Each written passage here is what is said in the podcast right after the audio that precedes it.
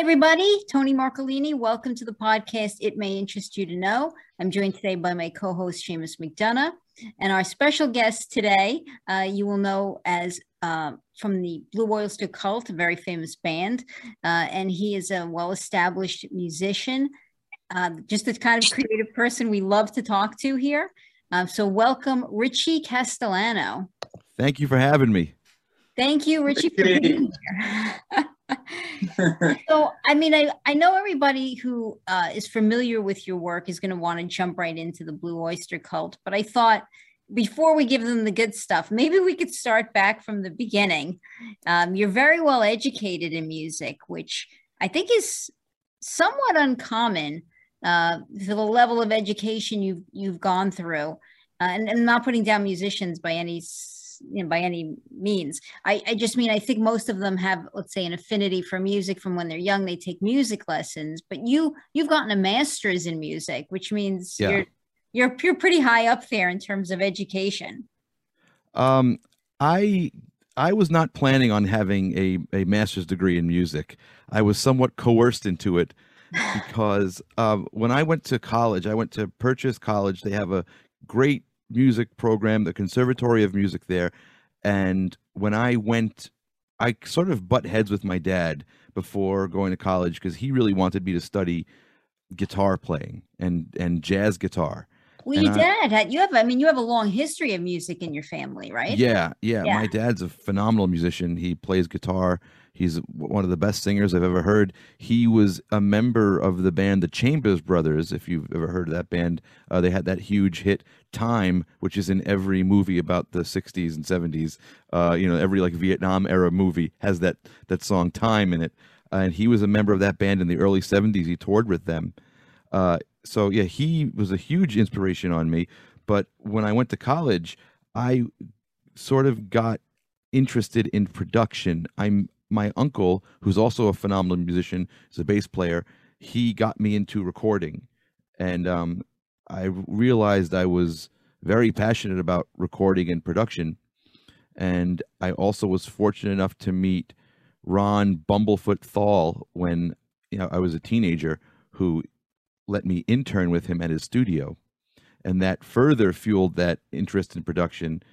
Ron is one could possibly be the best guitar player in the world, but he and I got along on a production level. That's all we wanted to talk about. I'd never, I don't think I ever asked Ron a single guitar question. It was always like, oh, how do you get this sound? Uh, what are you doing in your vocals here? How do you get that drum sound? Those were the type of questions I asked him. So when I was 18 years old, getting ready to go to college, my dad thought, oh, you're going to go study guitar playing. And I said, no, I, I want to study music production, how to record, arrange, you know, write, all that stuff. So um, we kind of made a compromise where I yeah.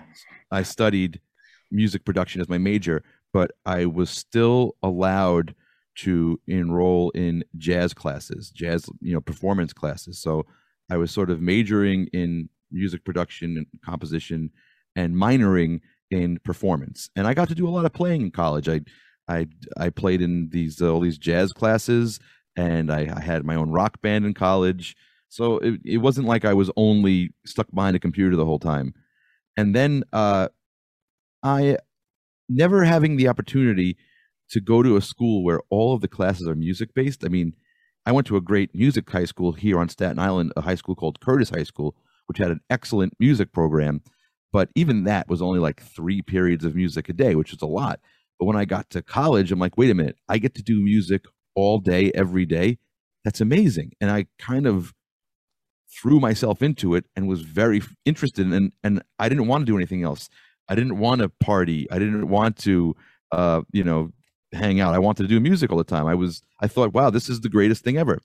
And I did so at that level to the point where I, my junior year or my third year of college, what was supposed to be my junior year, I got a letter from the registrar saying, "Dear senior, welcome back."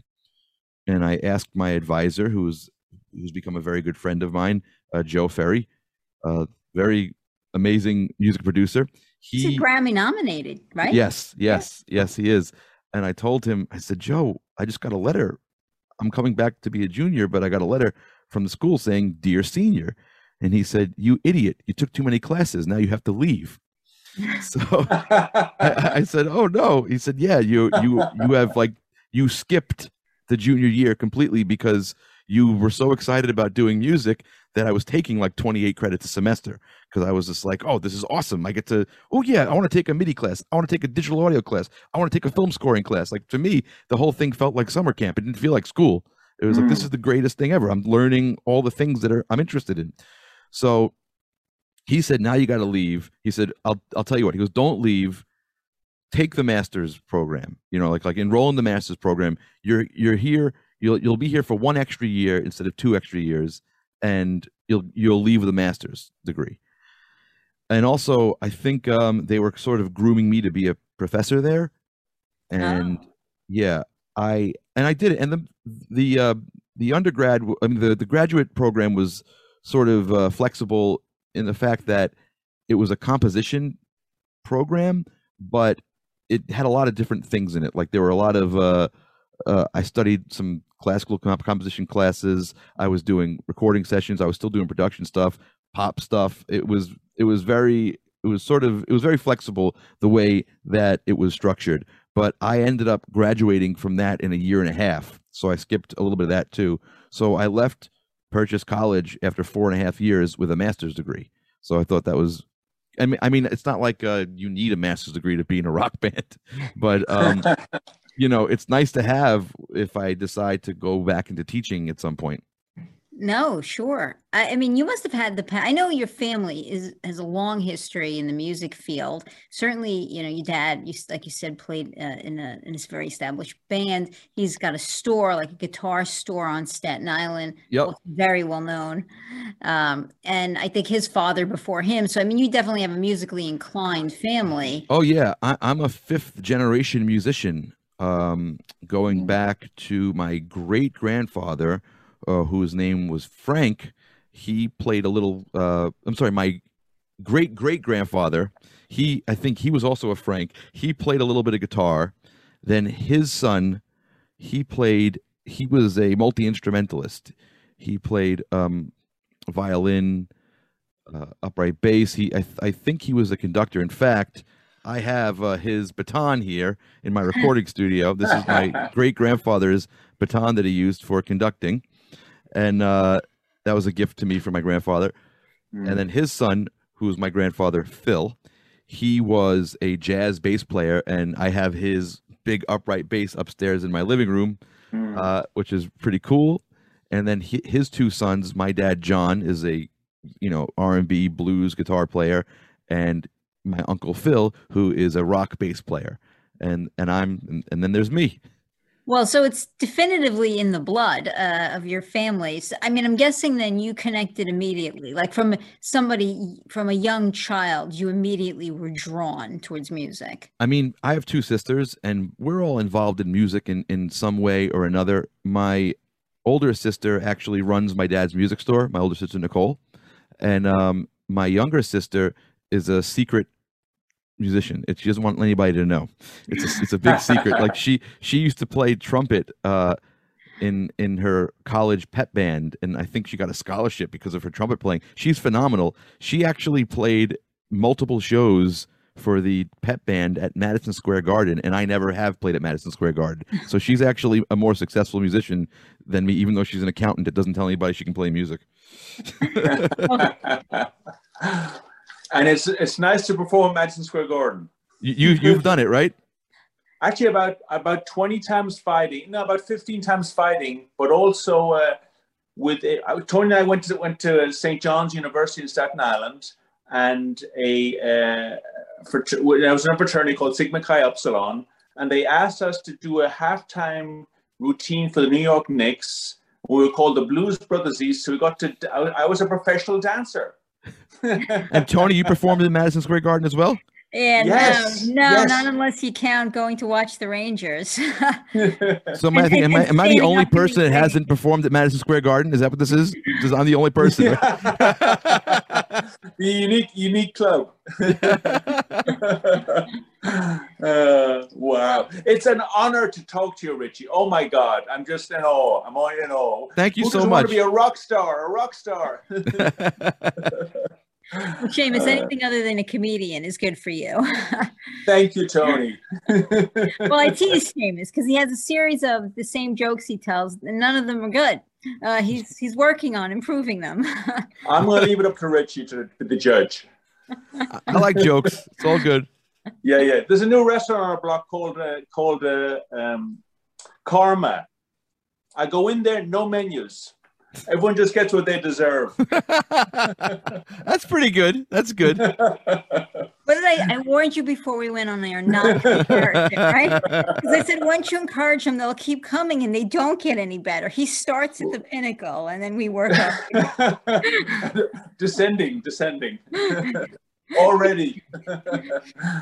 Uh, Well, I wanted to talk then. You did do some work. You you mentioned him, I think. Uh, he's really a Grammy nominated producer, right? Um, Joe, Joe Ferry. Yeah. Joe Ferry.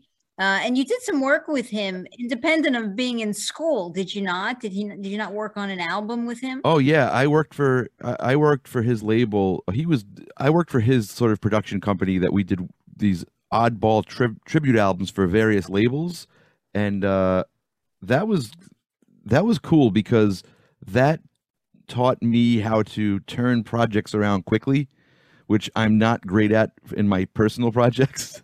you know, I take I take a long time to finish things, but um, that was cool. Like we did these oddball tributes to um, what do we do? We did like a tribute to Ozzy Osbourne, a tribute to the Grateful Dead. We did Eminem. We and we would basically do these. We would do these like weird genre bending tributes. Like we did lounge tributes to uh, Ozzy Osbourne and Eminem. So we did loungy versions of all that stuff. I, I mean, I don't know if anybody bought them, but they were fun to make. That's all that counts. Yeah. Well, uh, and then after that, I mean, I think you started for Blue Oyster Cult doing some technical work. No. Yeah, I you know I told you I was in college studying production, and a friend of my family's is a guy named Steve La Cerra, who is a fantastic, not only a fantastic human, he's a great engineer, and he's also a columnist for Mix Magazine, which is an audio publication for audio geeks like myself, and uh, he he was working as Blue Oyster Cult's sound engineer. He still is actually, and there was a situation that came up. A lot of the big theme you're going to hear when I talk about Blue Oyster Cult is there are things that come up last minute and people scramble. So um, there was a situation that came up last minute where uh, Steve couldn't make a gig, and his normal sub couldn't do it either. So they were thinking, who can we get? And they and Steve knew I was in college studying audio. I'd been doing live sound. I worked live sound as a you know part-time job while I was in high school, and I did live sound for my dad's wedding band. So I, I was familiar with it. And um, he called me up one day while I was you know in college. I was 20 years old, and he said, "Hey, what are you doing this weekend?" I said, "Well, on Sunday I'm I'm doing sound for a, a wedding for my dad's band." And he says, "What about Friday and Saturday?" I said, "Oh, I'm actually free."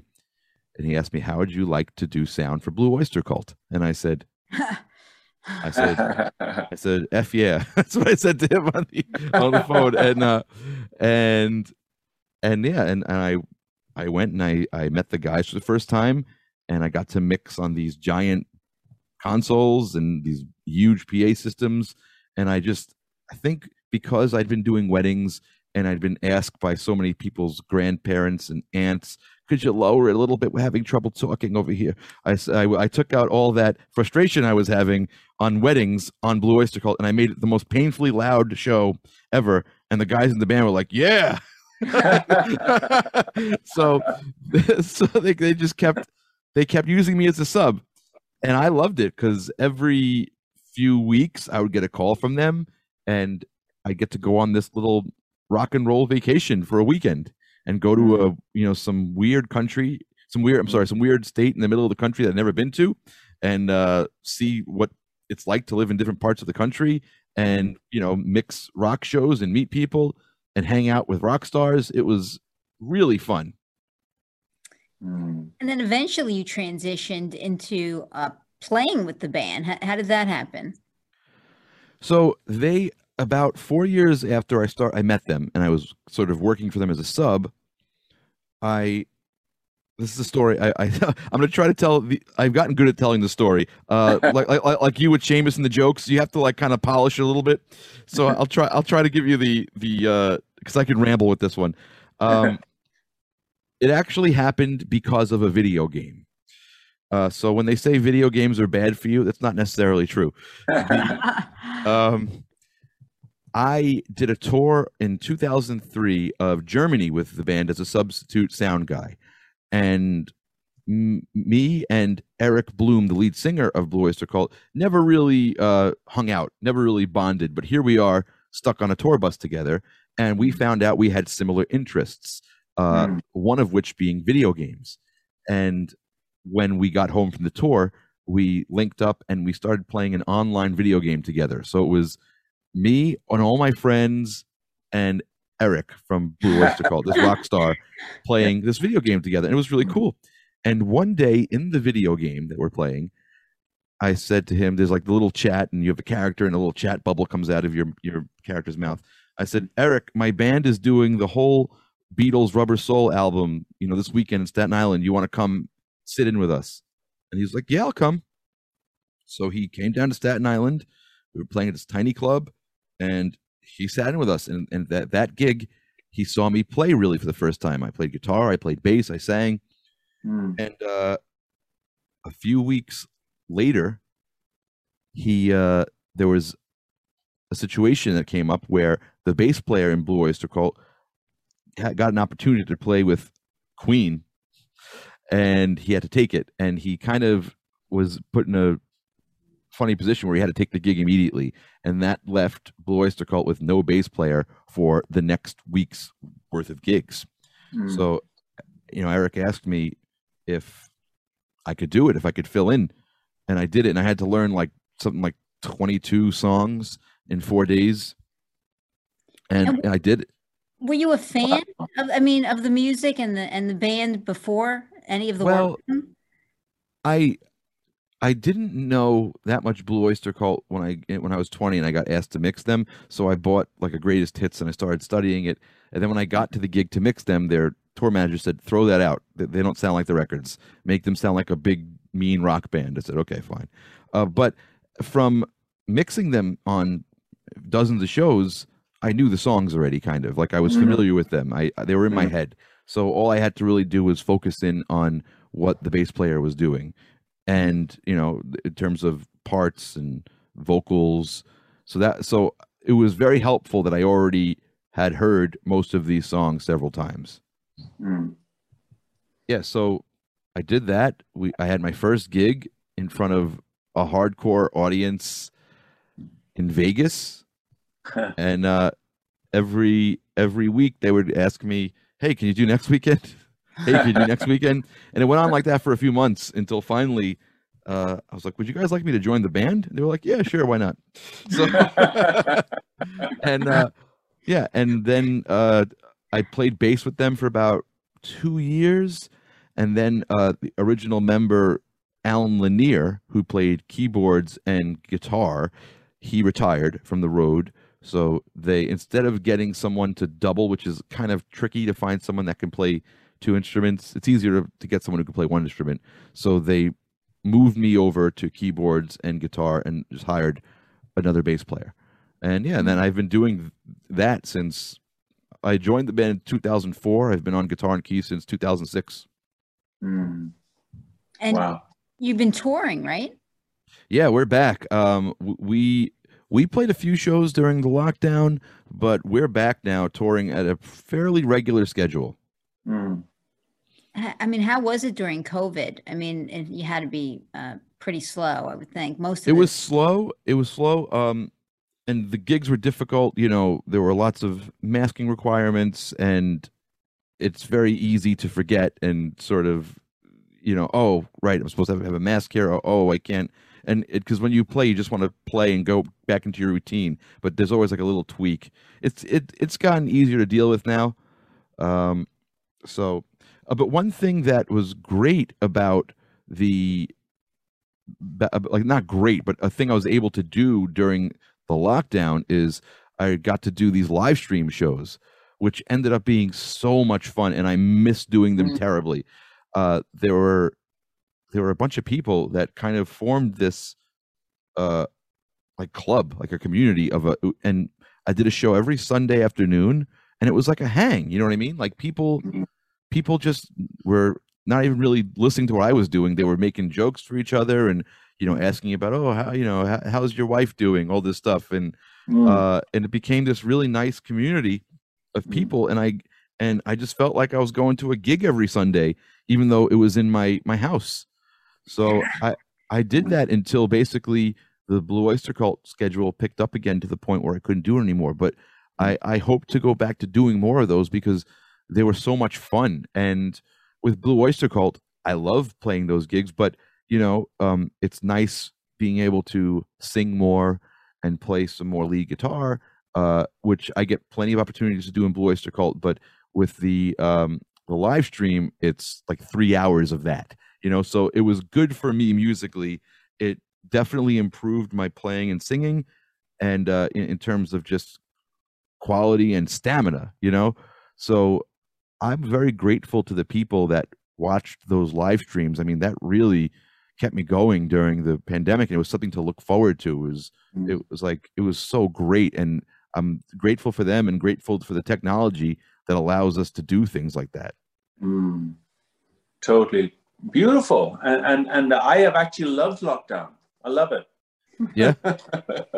I I, uh, I think I did okay in lockdown. A lot of people. I I mean, I'm okay with being in my studio working, and uh, the the band actually kept me very busy during that period because we produced, I think it was six live Blu-rays and a new album, and we did that. We finished all of those projects during lockdown, so I was I had a full plate. I, uh, go, ahead, ahead No, Seamus. No, no, you go. Okay. So I have a, I have a friend, a, a very wise guy, a mentor to me, and he said he, he was watching one of the YouTube channels or somewhere, and, and one of the things that they recommended by some guru from India, they're all from India, was to walk and talk with a friend. As long as you have someone to communicate with, uh, that's that's good for your for your mental uh, for, your, for your uh, yeah. Alarm went off. Sorry. Yeah. No, yeah. I, I, I agree with that. Every day during lockdown, I would call my friend and musical partner Andy Ascolese, who is probably the most talented person I've ever met, and wow. um, he and I would just talk about anything. Just mm. it was a it was just a human connection, and and and he and his wonderful wife Brandy would check in on me during pandemic and make sure everything was okay. And mm-hmm. um, you know, I'm wearing this Band Geek hat right now. That's uh, mine and Andy's project, uh, Band mm. Geek. We have a, a YouTube band that does some interesting uh, covers and some funny stuff. We'll do mm. everything from uh, from Wilson Phillips to Emerson Lake and Palmer. we're, we're, we're, we we we we don't care what we play. We we just have fun yeah. playing music. So um, yeah, I totally agree with that. As you know, as long as you can have some sort of like human connection, mm. it really helps to get through times like that. Totally, yeah, yeah. Well, mm. I mean, I want to get into the Band Geek and your YouTube channel, but first, I, I really want to know how the creative process looks for you. I mean, is it something where you do a lot of writing, uh, writing yeah. music? I mean, is that something where you just sit down and it comes to you? Do you need to like walk the dog or hum, uh, you know, meditate? Uh, I mean, is there a process for you or it's just natural or you're in the shower and suddenly, you know, there it is? One of the things that I had that I thought was a valuable thing I learned in college was it doesn't matter if you're inspired or not. You need to be able to write immediately. Like you need to be if you're going to make your living doing the, doing writing, when someone gives you an assignment, you have to be able to deliver the goods instantly. And that's and and they did that. They taught us that by giving us constant writing assignments. Okay, this week you're going to write a song with two chords. Next week you're going to write a song about this. All right, you're going to write a song that only has one section in it. You know, it's like they would just give us these little assignments that kept us going, kept us going. So I'm able to I, I think I can write on command. I'm not saying it's good what I write on command, but if I, it, for example, I do some side work for um, this company that makes photo booths, right? And they'll tell me, they'll call me up and say, okay, we're going to this convention tomorrow, and we found out that the music we were using, uh, we can't use it because of licensing issues. So we need you to write seven pieces of music in these genres by tomorrow. Mm. And and and I can do it because the, the the the creative trick with deadlines, right, is that the first idea that pops into your head, that's it right? Like when you, I'm, I'm not talking about like creating your masterpiece. I'm talking about when you're writing on a deadline, right? The first thing that pops into your head, you have to, you can't say no, that's not good. No, that's not good. That's not good because then you'll sit there doubting yourself for hours and never meet the assignment. Like if if you have to write all this stuff overnight, the first idea that pops into your head is the idea. See it to its conclusion and then move on to the next thing. That's how I treat deadline stuff. I like with other things like music, uh, writing my original stuff uh, that isn't going to be in a photo booth the next day. Uh, I like like so many other musicians. If I'm just uh, noodling around the guitar, or if I'm taking a walk and I think of something, uh, this is the greatest thing ever because you just sing the idea into the phone, and now I have a library of things. So if someone says, "Oh, we need to write a song for this," or I'm like, "Oh, I, I would like to write something," I can go and I have hundreds of riffs lyrical ideas that I can go to. I rarely look at them, uh, mm. but it's good if you get stuck, just to always have like a stockpile of things to go to. Like anytime, anytime you hear like a turn of phrase, oh, that's interesting. I can only just sing that to my phone. Okay, or you stumble upon something on an instrument, like, no matter what instrument it is. Like sometimes I'll pick up a bass and just the way I pick it up and the way it's sitting, it forces me to play something that's different than I would normally play, or it's a mistake. And I hear, oh, that was an interesting mistake. Mm. Okay, let's do that. In fact, the um, I'm working on a new album right now, a solo album. It's actually a musical, and the first piece of music in it, the first theme, was something that happened by accident. I put my just like dropped my hands on the piano and played like three chords. Mm. Wasn't even thinking about that. I said, "Whoa, what was that?" and I, I, had to go back and like learn uh, it was something I couldn't play. I would never have played it if I was mm. thinking. I just kind of randomly put my, my hands down and I said, "Whoa, that, mm. that was cool," and I, I had to fi- figure out that sort of random thing I just played, and then wrote extensions to that. So the whole opening piece of music for this musical came from a mistake that mm. I saw through to extension. You know what I mean? Well, I love that. Yeah. Wow.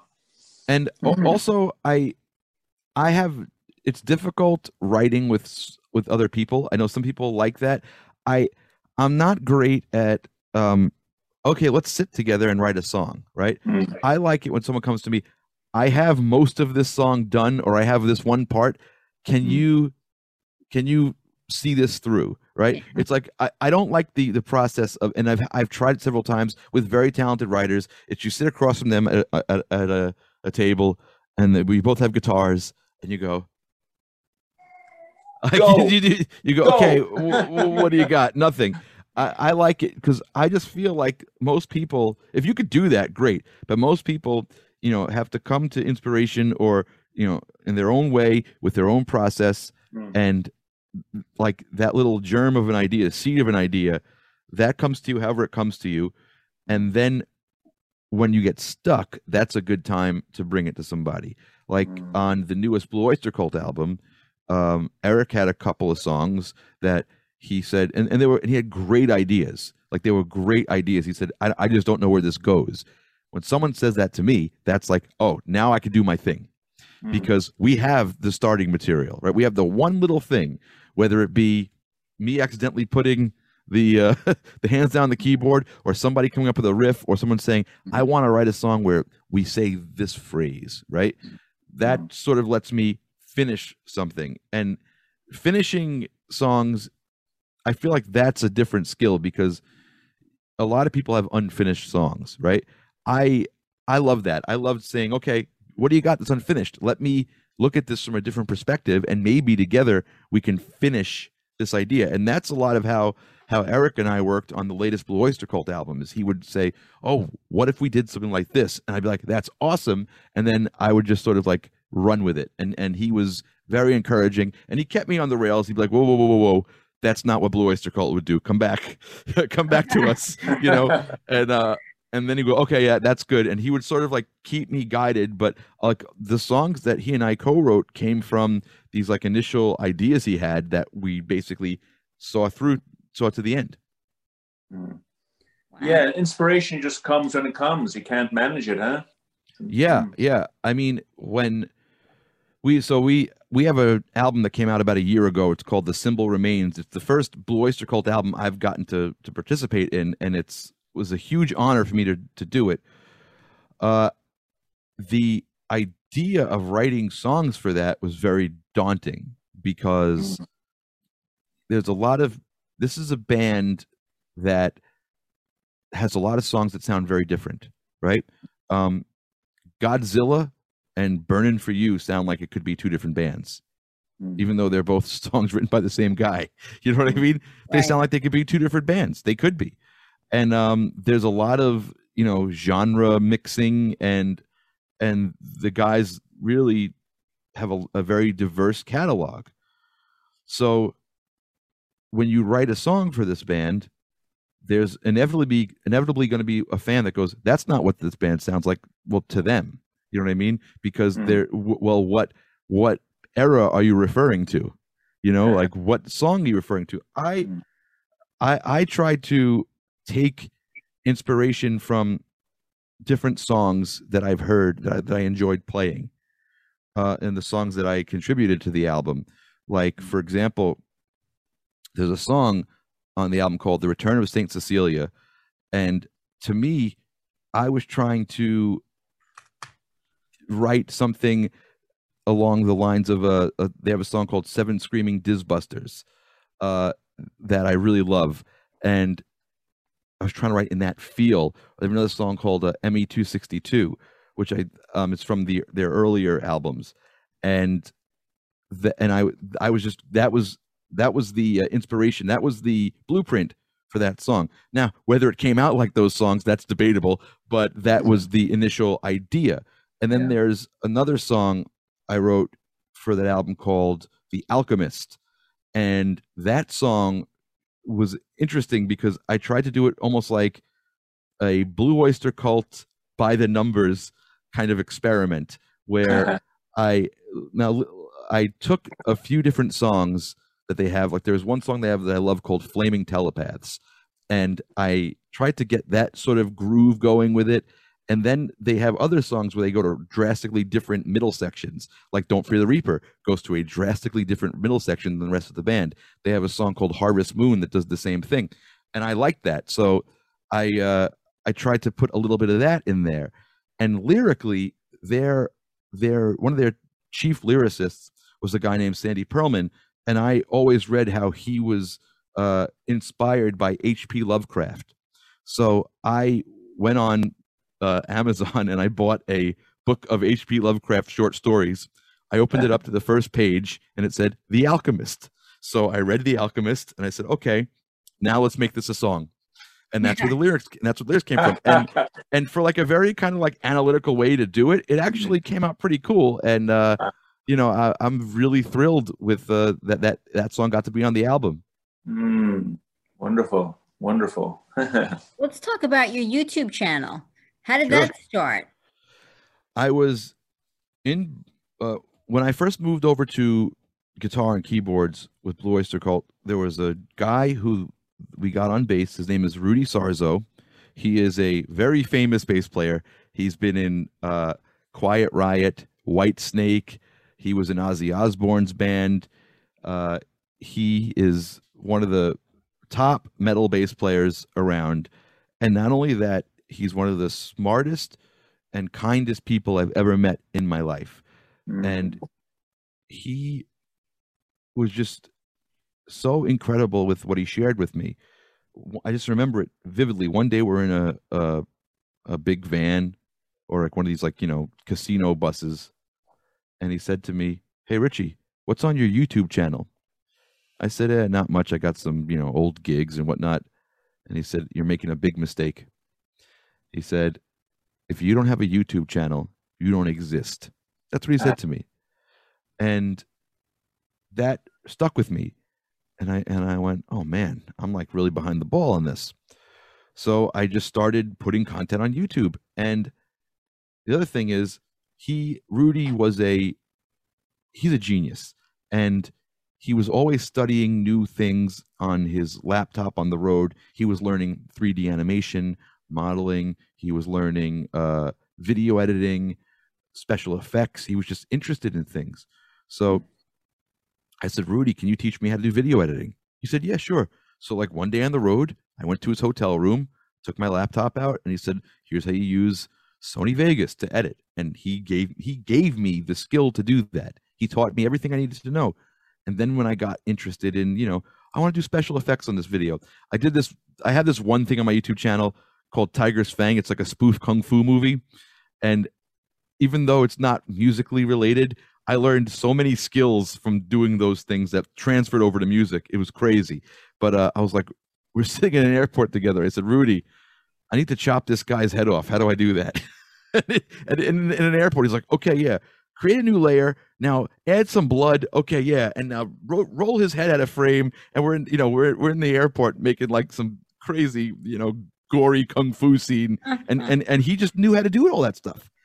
And i i always call him up whenever i have a, a problem or or a question about any of these things like how do i do this? How do i do this? And he's just very knowledgeable and and very willing to share information. And and he like meeting him was very important very pivotal to me.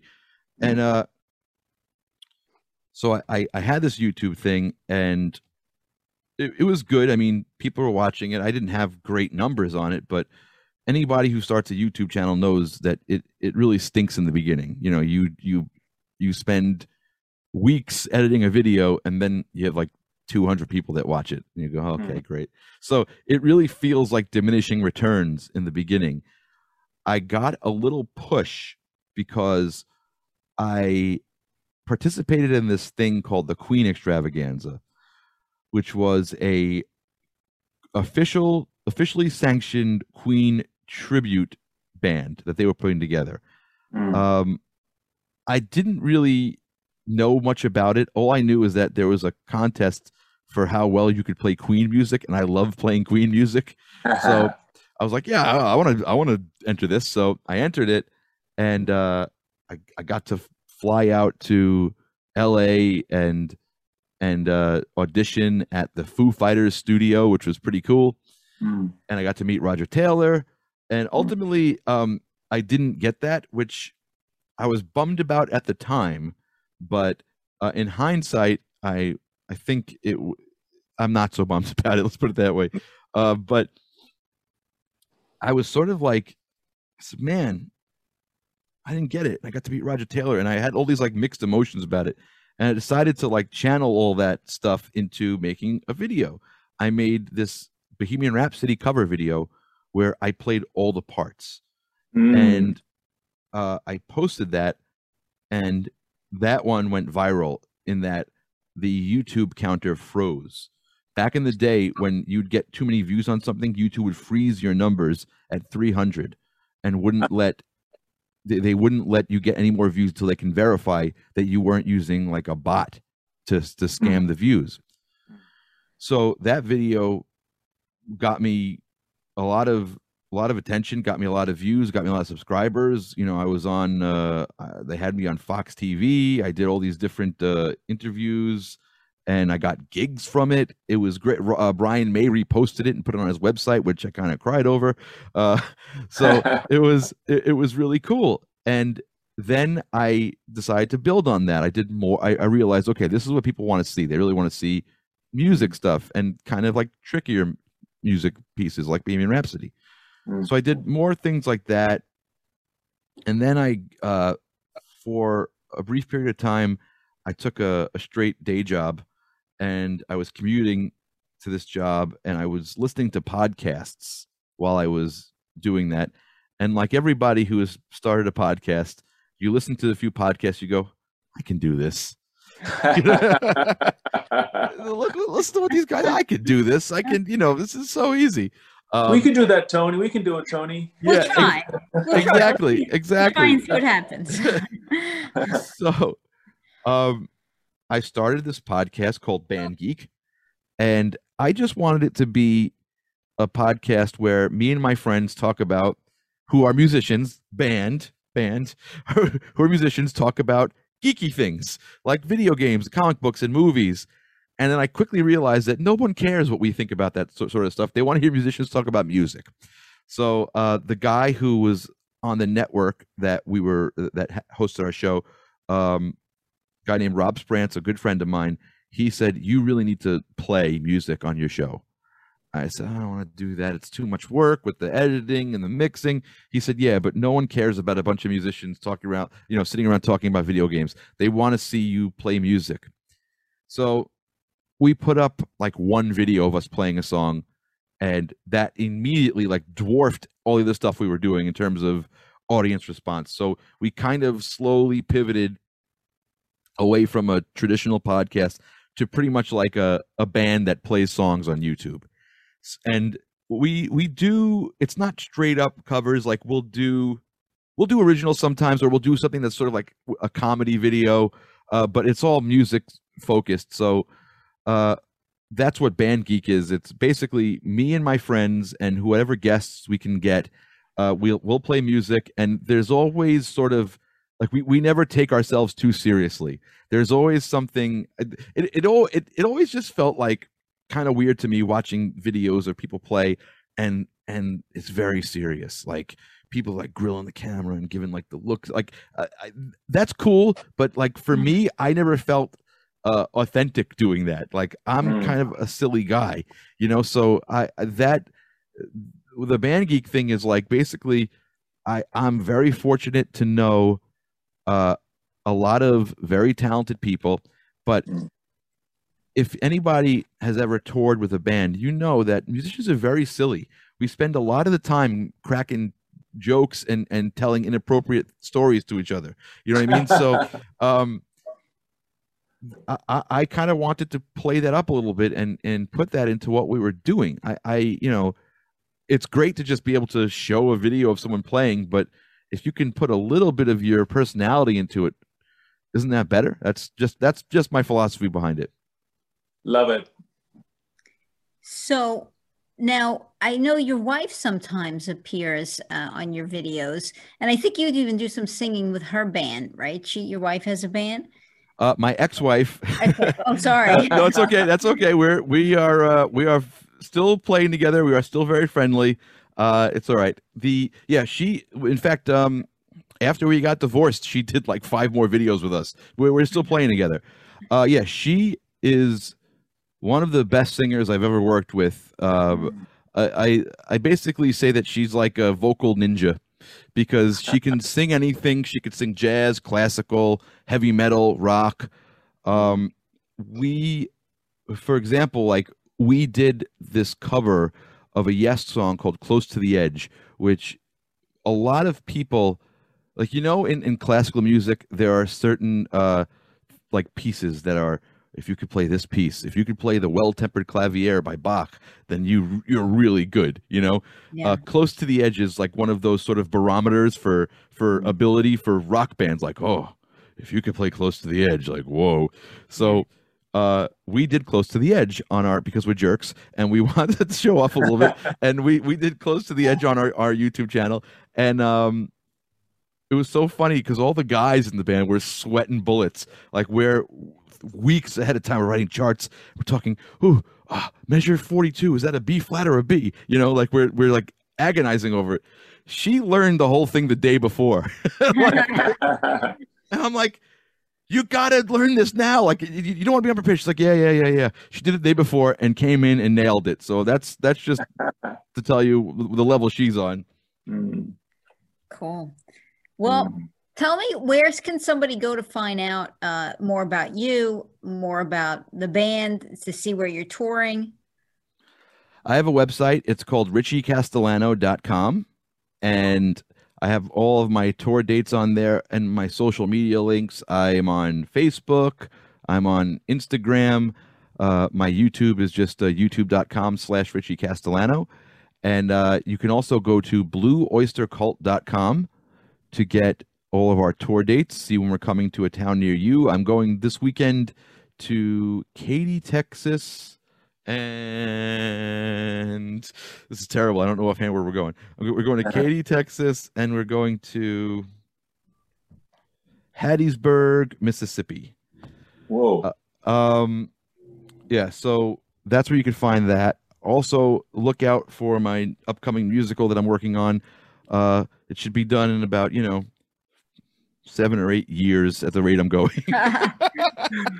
uh, no, well, I'm can't I'm, wait. Yeah, I'm looking forward to that, and I, I I'm we're going to put the links down below. I encourage uh, everybody to check out his music. He is super talented. Uh, even we have to give a shout out to your dad's. Uh, uh, yes, if you're in Staten Island, if you're in Staten Island and you need a musical instrument, he'll love this. Please visit Castellano's House of Music with two convenient locations on Richmond Avenue and Highland Boulevard. Thank and you. You, have to check it out because it's it's renowned. I mean, everybody uh, who has anything to do with music knows about the store, um, and I'm gonna go there. Tell your dad some dad jokes. Oh my God, he'll tell you some too. You, are gonna you're, you're, gonna leave there armed with lots of material if yes. you go there. but but half you, of them you, half of them you won't be able to tell on the show. That's the only problem. okay. Thank you so much for being here. Seamus and I are really excited that you know you came on to talk to us. I hope you'll come yeah. back when. Oh yeah, anytime. This is so much fun. Anytime when it was great to talk to you and I get to know you and hear you. It's just great, really. I great. want ne- next time. I want boxing tips. I'm going to give you a few boxing tips. Good. Keep those well, hands up. Keep the chin down. well, when you finish, when when you're releasing your new album, your solo album, please come back and talk to us about that. I would love that. Thank you so much. Thank you. Bye, everybody.